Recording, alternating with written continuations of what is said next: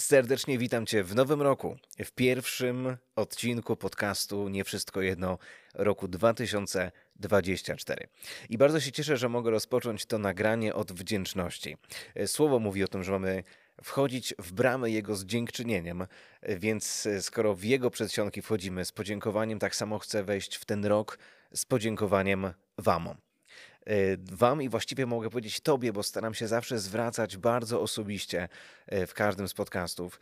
E, także dziękuję Tobie za wsparcie, dziękuję Tobie za serdeczność, za każdego przesłanego maila na adres nwj.pustyni.pl i za to, że mogliśmy przez ten ostatni rok dotykać tego tematu.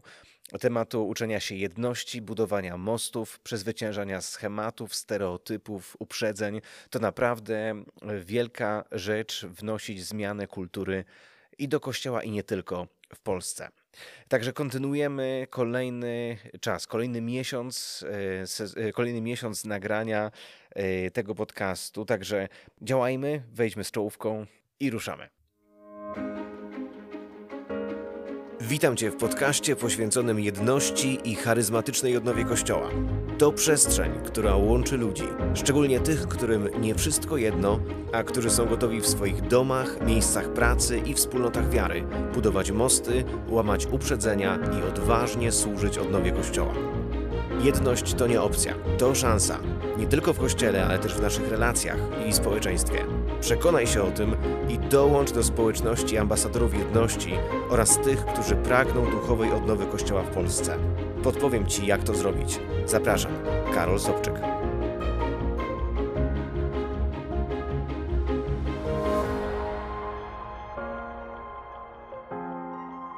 Znalazłem taki fragment w słowie, który mówi o tym, że jak może jeden odpędzać tysiąc, a dwóch odpierać dziesięć tysięcy. Jak to jest, że kiedy jesteśmy sami, kiedy działamy w pojedynkę, możemy odeprzeć tylko tysiąc, a kiedy jest nas już dwójka, kiedy jest już dwóch, odpieramy nie dwa tysiące, ale dziesięć tysięcy. Jak to jest, że jest ten efekt synergii, czyli współpracy, która owocuje dużo większymi możliwościami niż to, kiedy tylko sumowalibyśmy pojedyncze e, części. To znaczy, że kiedy, mm, powiem to inaczej, kiedy próbujesz przesunąć szafę, to sam jesteś w stanie ją przesunąć o milimetry, ale kiedy będzie już nas dwójka albo trójka, jesteśmy w stanie ją przesunąć dużo, dużo dalej, bo połączona siła znaczy dużo, dużo więcej niż suma pojedynczych poszczególnych części. Wierzę, że w kolejnej rozmowie, w kolejnym nagraniu będę mógł zaprosić Cię do posłuchania podcastu, który będę nagrywać z Olkiem Bańką. E, to jest dla mnie bardzo ważny podcast, ponieważ przegadaliśmy już, przedyskutowaliśmy to, o czym chcemy mówić i wierzę, że to będzie bardzo, bardzo szczególne nagranie. E, dzisiaj natomiast chciałbym zaprosić Cię do bardzo takiego rzeczowego, mm, treściwego i mm, trochę teologicznego podcastu. E, to znaczy, często dostaję pytania, które się powtarzają, a na które cały czas potrzeba, widzę, odpowiedzi dawanych regularnie, dotyczących tego, czym jest Kościół, jak rozumieć Kościół w kontekście tego stwierdzenia, że poza Kościołem nie ma zbawienia. Wiem, że na to pytanie odpowiadałem już jakiś czas temu w jednym z pierwszych podcastów, czyli jakieś dwa i pół roku temu. Natomiast dzisiaj chciałbym odpowiedzieć na to pytanie w nieco inny sposób. To znaczy, mm, nie to, że zmieniam treść tego, co mówiłem wcześniej, absolutnie, to cały czas jest aktualne, niezmiennie.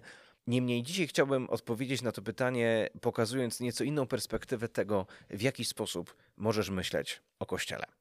Bo pytanie, jakie dostałem jakiś czas temu, brzmiało tak: dlaczego mówimy o jednym kościele, a zarazem mówimy o wielu kościołach?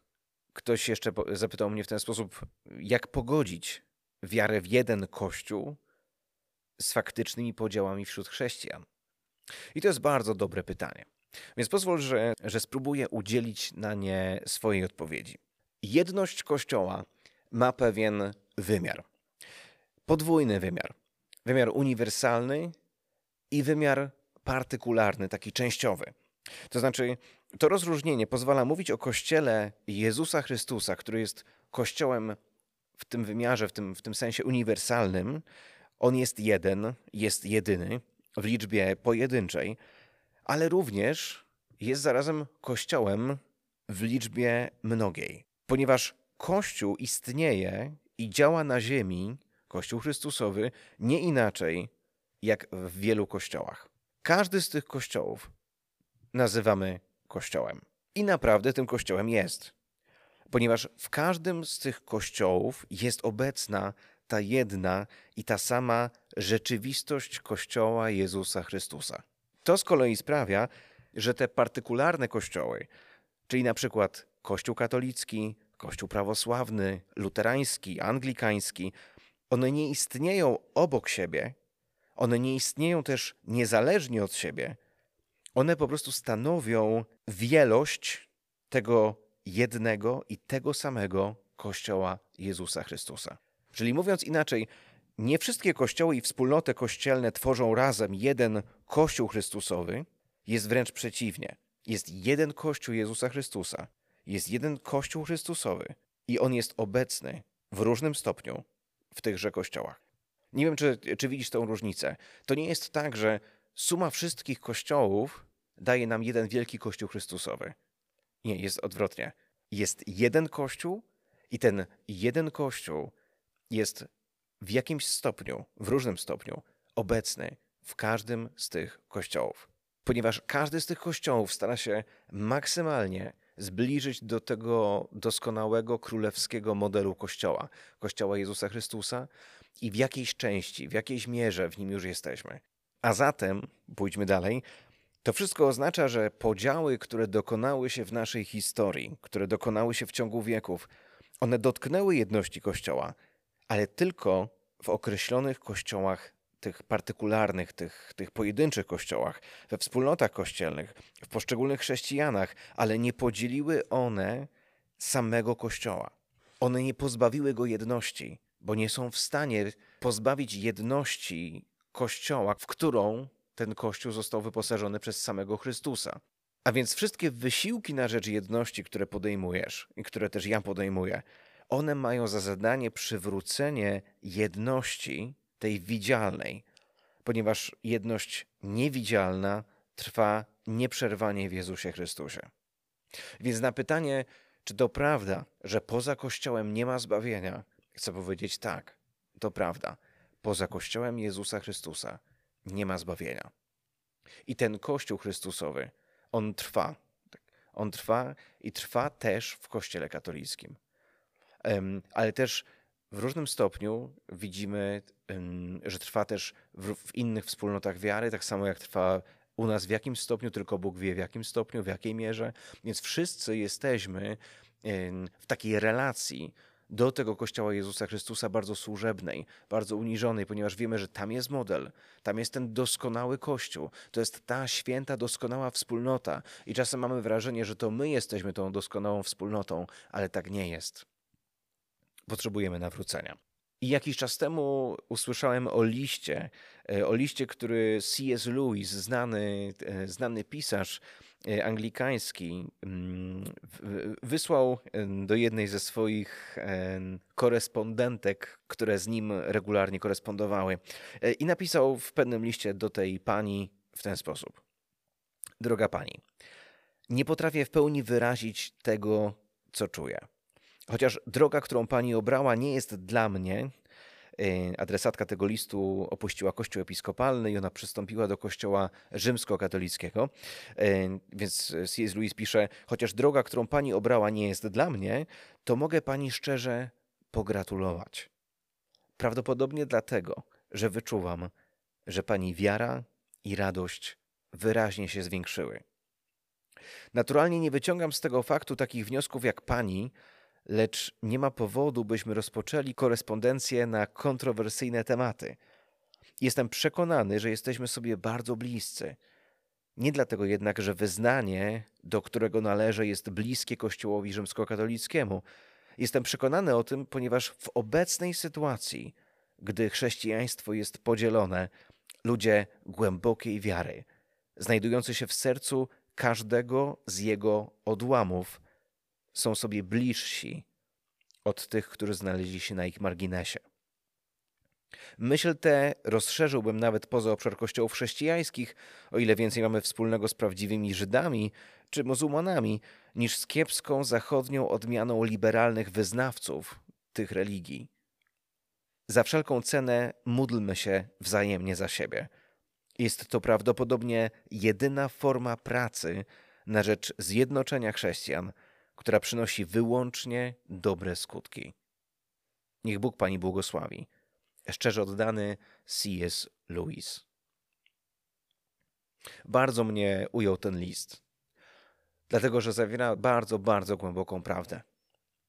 Reprezentujemy różne środowiska, różne kościoły, różne denominacje, ale nie po tej linii przechodzi granica tego, czy ktoś jest wierzący, czy nie jest, czy jest uczniem Jezusa, czy nie jest, czy będzie zbawiony, czy nie będzie. Kiedyś rozpoznawaliśmy się po denominacjach. Dziś przyszedł czas, żebyśmy rozpoznawali się po owocach. Więc po owocach poznamy tych, którzy należą do Chrystusa. I chcę na koniec tego, tego odcinka, tego nagrania też życzyć Tobie, żeby ten rok 2024 był takim rokiem, w którym zatrzymamy się po to, żeby ujrzeć, żeby dostrzec Chrystusa w tym drugim. W tym drugim człowieku, który niekoniecznie może prezentować dokładnie te same poglądy, które my, ale który będzie człowiekiem Boga, choć może postrzega pewne rzeczy z nieco innej strony, z nieco inną perspektywą. Chcę Ci życzyć tego, żeby był to rok pełen Bożej obecności, pełen Jego kierunku, Jego wskazówek i żebyśmy zgodnie z Jego planem jako Kościół w Polsce budowali kolejny, kolejny rok dla Jego chwały, po to, żeby On mógł być znany w Polsce też przez naszą jedność, również przez współpracę Kościołów, współpracę wspólnot, współpracę poszczególnych ludzi. Bardzo marzę o tym, żeby ta współpraca wzrastała. Jeśli chciałbyś być częścią tego, co robimy, co robimy jako Głos na Pustyni, co robię jako Karol Sobczyk, co robi Rafał Indyk, e, tu razem ze mną w projekcie Nie Wszystko Jedno, e, też stać się częścią tych działań, które podejmujemy w różnych miejscach w Polsce, bo za moment udaje się do Gliwic, e, za chwilkę też jadę do Tarnowa i będziemy dotykać tych tematów jedności, kultury, szacunku, tych rzeczy, którymi żyjemy na co dzień. Jeśli chciałbyś stać się częścią i nam pomóc, to to w jaki sposób możesz nam pomóc, to po pierwsze potrzebujemy modlitwy, po drugie, potrzebujemy finansowego wsparcia, żebyśmy mogli te wszystkie dzieła i te wszystkie inicjatywy opłacić. Y, a po trzecie, potrzebujemy po prostu dobrego słowa i stawania we współpracy we wszystkich tych rzeczach, które służą przemianie Kościoła i jego odnowy. Z góry bardzo dziękuję za Twoje wsparcie. Zatem słyszymy się za dwa tygodnie i wierzę, że uda się nam nagrać rozmowę z Olkiem. Nie mogę się jej doczekać i serdecznie Cię już zachęcam do tego odcinka, który przed nami. Do usłyszenia kolejnym razem. Pozdrawiam Cię. Shalom.